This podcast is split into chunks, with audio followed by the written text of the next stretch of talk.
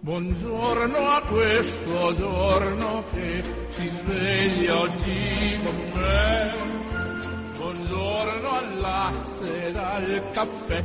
Buongiorno a chi non c'è. E al mio amore buongiorno per dirle che lei che per prima al mattino veder io vorrei. È un giorno nuovo e spero che sia buono anche per te.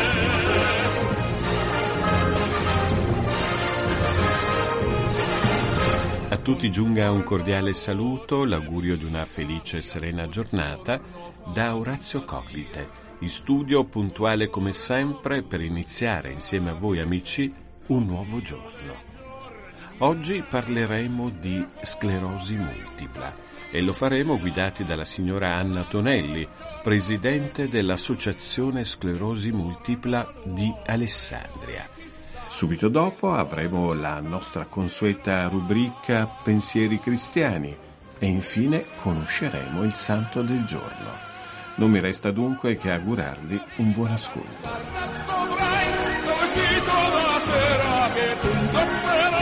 È una festa con mille invitati, un po' belli un po' dirati, con cui ballerai. Ma lanciando la vita che tu valerai, che ogni grande proposito è un passo che fai, è un giorno nuovo anche per te, festeggialo con me. Come anticipato andiamo subito ad Alessandria, dove ad attenderci c'è la signora Anna Tonelli, presidente dell'Associazione Sclerosi Multipla.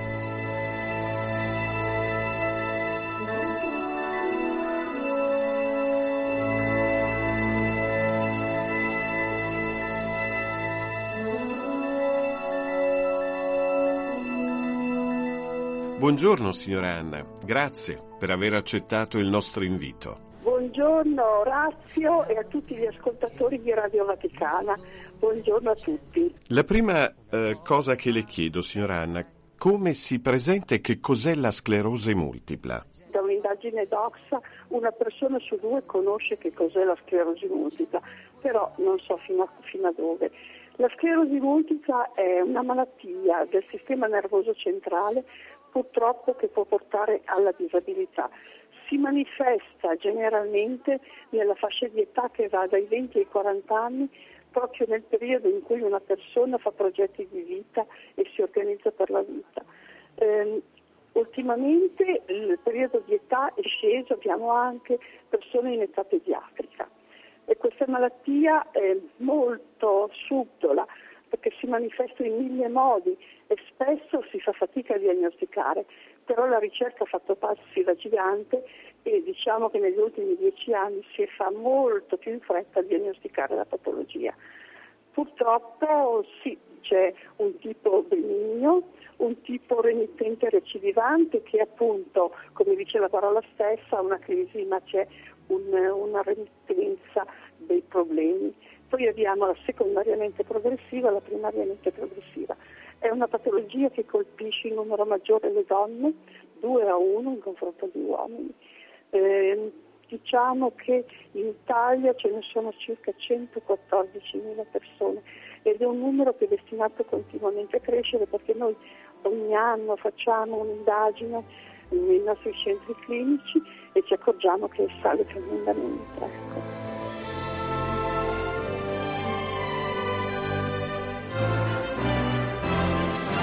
Tocca a me, ce la devo fare, non mi importa te, è impossibile, ma io scoprirò la mia verità. Finalmente io saprò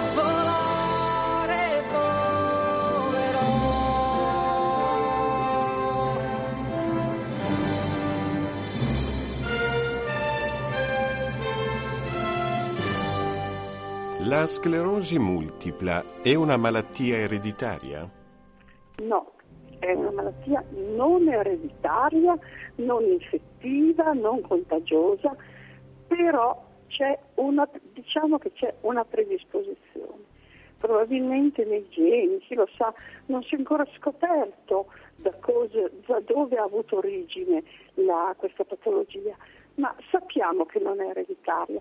Purtroppo abbiamo delle famiglie in cui ci sono due sorelle, due fratelli, mamma e figlio.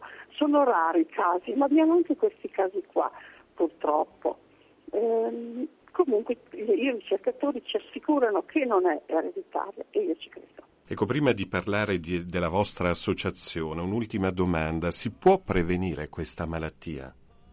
No, non si può prevenire perché non si sa come si manifesta.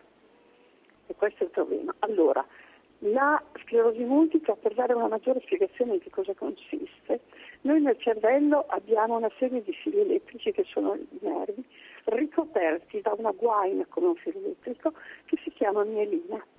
Questa mielina viene intaccata anche se sana, per cui si ha una scopertura del nervo che a sua volta porta dei riflessi su ogni parte del corpo. Cosa può succedere? Che non ha riflessi sul corpo per cui uno sa, non sa di averla. Se si riflette su una gamba, su un braccio, sugli occhi, sulla vista, ecco che la persona ha dei problemi, si deve rivolgere comunque a uno specialista. E quando non, non sente niente, poi magari passano gli anni, si manifesta in un altro modo ed ecco che si scopre che magari da 5 anni questa persona aveva la sclerosi multipla. Per quello che dico che è una malattia subdola, che si può manifestare in mille modi. E l'altra cosa importante è che purtroppo fino ad oggi non si è trovata la cura risolutiva. Eh, la ricerca ha fatto passi da gigante, nel senso che ha trovato nuove terapie per bloccare in un certo qual modo per avere una migliore qualità di vita, ma non c'è la risoluzione. Finché non si scoprirà come ricostruire la mielina, non sarà possibile risolvere il problema della sclerosi multipla. And let your power triumph in me. Let Grazie signora Anna per questa uh, spiegazione sintetica ma chiarissima. Veniamo ora alla, alla, vostra associazione. Come nasce e qual è la finalità che persegue l'associazione? Guardi, la nostra non per vanto, ma una delle più grandi associazioni a livello nazionale. In Alessandria è nata nel 1986 questa associazione è nata per volere di persone che avevano i familiari eh, con problemi di sclerosi multipla. In Alessandria infatti tre persone erano le rispettive mogli di, di persone che avevano la sclerosi multipla. Ah, è una grande associazione nel senso che è organizzata con una sede nazionale che è a Genova. Poi ha 100 sezioni in tutto il territorio nazionale, ha dei coordinamenti regionali e ogni sezione a sua volta, quindi ogni provincia, può essere suddivisa se ha un territorio vasto con molta popolazione, a sua volta può essere suddivisa in gruppi operativi e punti di ascolto. Ad esempio ad Alessandria, che ha una popolazione di 428.000 abitanti, Alessandria provincia, noi abbiamo la sede in Alessandria, poi abbiamo la sede ad Acqui, Novi, Ovada, Tortona e Casale. Senti la stessa musica che sento io. E ferma ad un semaforo ti inventi la vita che volevi al posto tu. E tutto dura il tempo di un respiro. Sarà che io ti leggo nel pensiero di certi sogni sbagliati, gli abbracci mancati per pochi secondi, non chiedi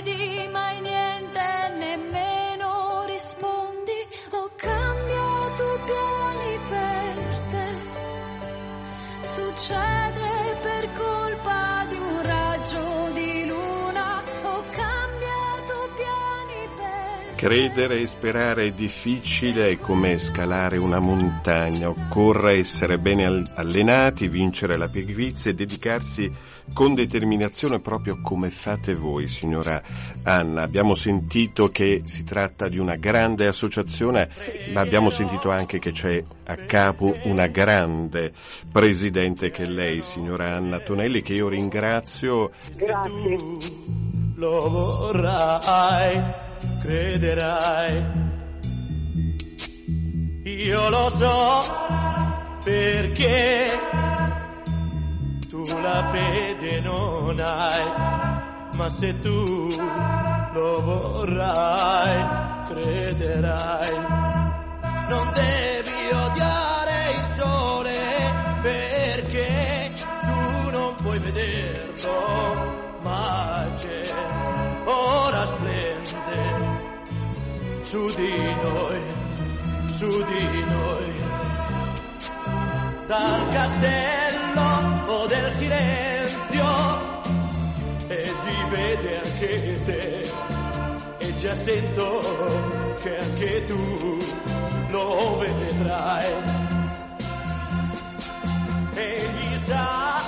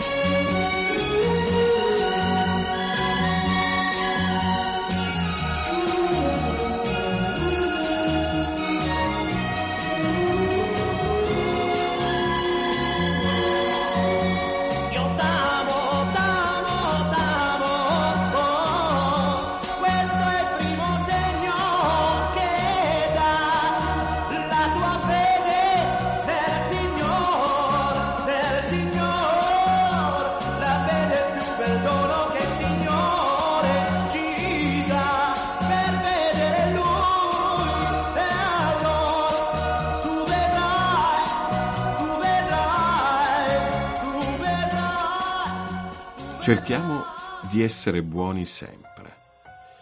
Vi è un'antica leggenda in cui si parla di un giardino con dentro un meraviglioso albero, tanto da non avere uguali.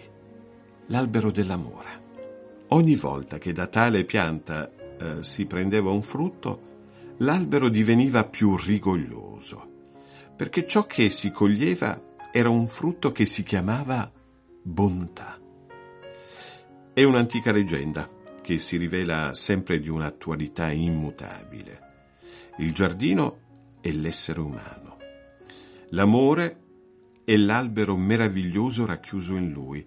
La bontà è ciò che si riesce a donare e che rafforza appunto ogni volta che questo avviene l'amore dell'uomo. Ho parlato di leggenda sempre attuale, che è quindi realtà continua, perché la verità è proprio questa. Pensiamo all'antica Grecia. Il suo popolo condensava l'ideale supremo in due aggettivi, bello e buono. Ma era soprattutto quest'ultimo che veniva accentuato. Diceva Beethoven, non conosco altro segno di eccellenza che la bontà. Ha una caratteristica umana la bontà senza pari. Non tutti infatti possono essere grandi, ma tutti possono essere buoni. La bontà è eterna e resiste quindi anche alla morte che fa cadere le tante maschere che possono coprire il vero volto di ognuno, quello dell'anima. Di uno che è morto, infatti, si dice forse con rimpianto come era ricco o altre cose del genere. E no, non davvero, ma con rimpianto spesso si dice come era buono. Alla genialità ci si inchina, alla bontà ci si arrende. Quale uomo di buon senso non sente che tra un'opera d'arte e un'opera buona il valore più grande è quello dell'opera buona? La bellezza può ricevere solo qualche miglioria dalla tecnica umana. La bontà può crescere indefinitamente perché non ha limiti. Cerchiamo allora di essere sempre buoni noi cristiani, cerchiamo di amare sempre. Abbiamo un motivo in più per farlo rispetto agli altri, perché amare significa Gesù.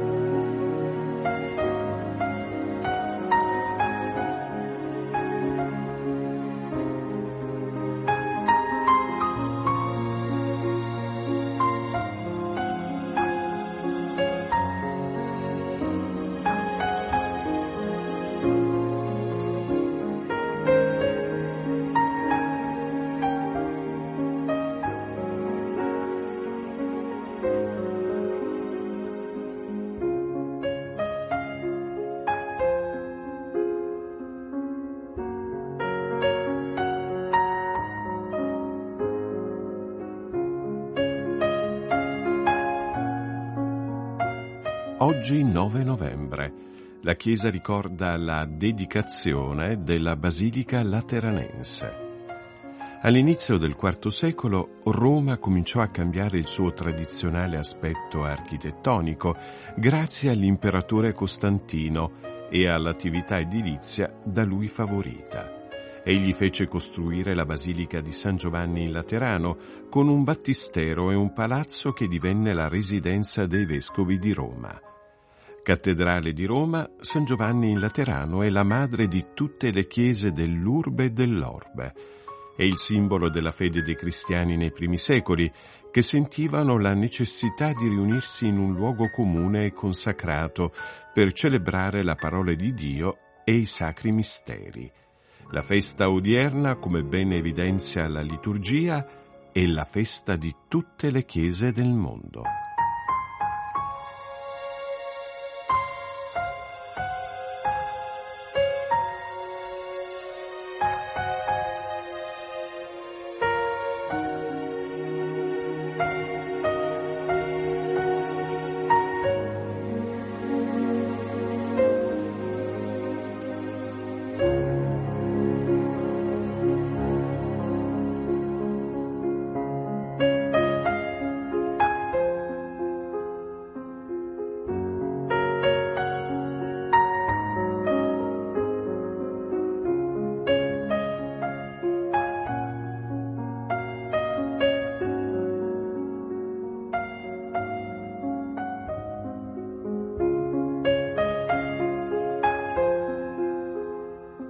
E termina qui il nostro consueto appuntamento del mattino. Grazie per la cortese attenzione e ancora l'augurio di una felice e serena giornata.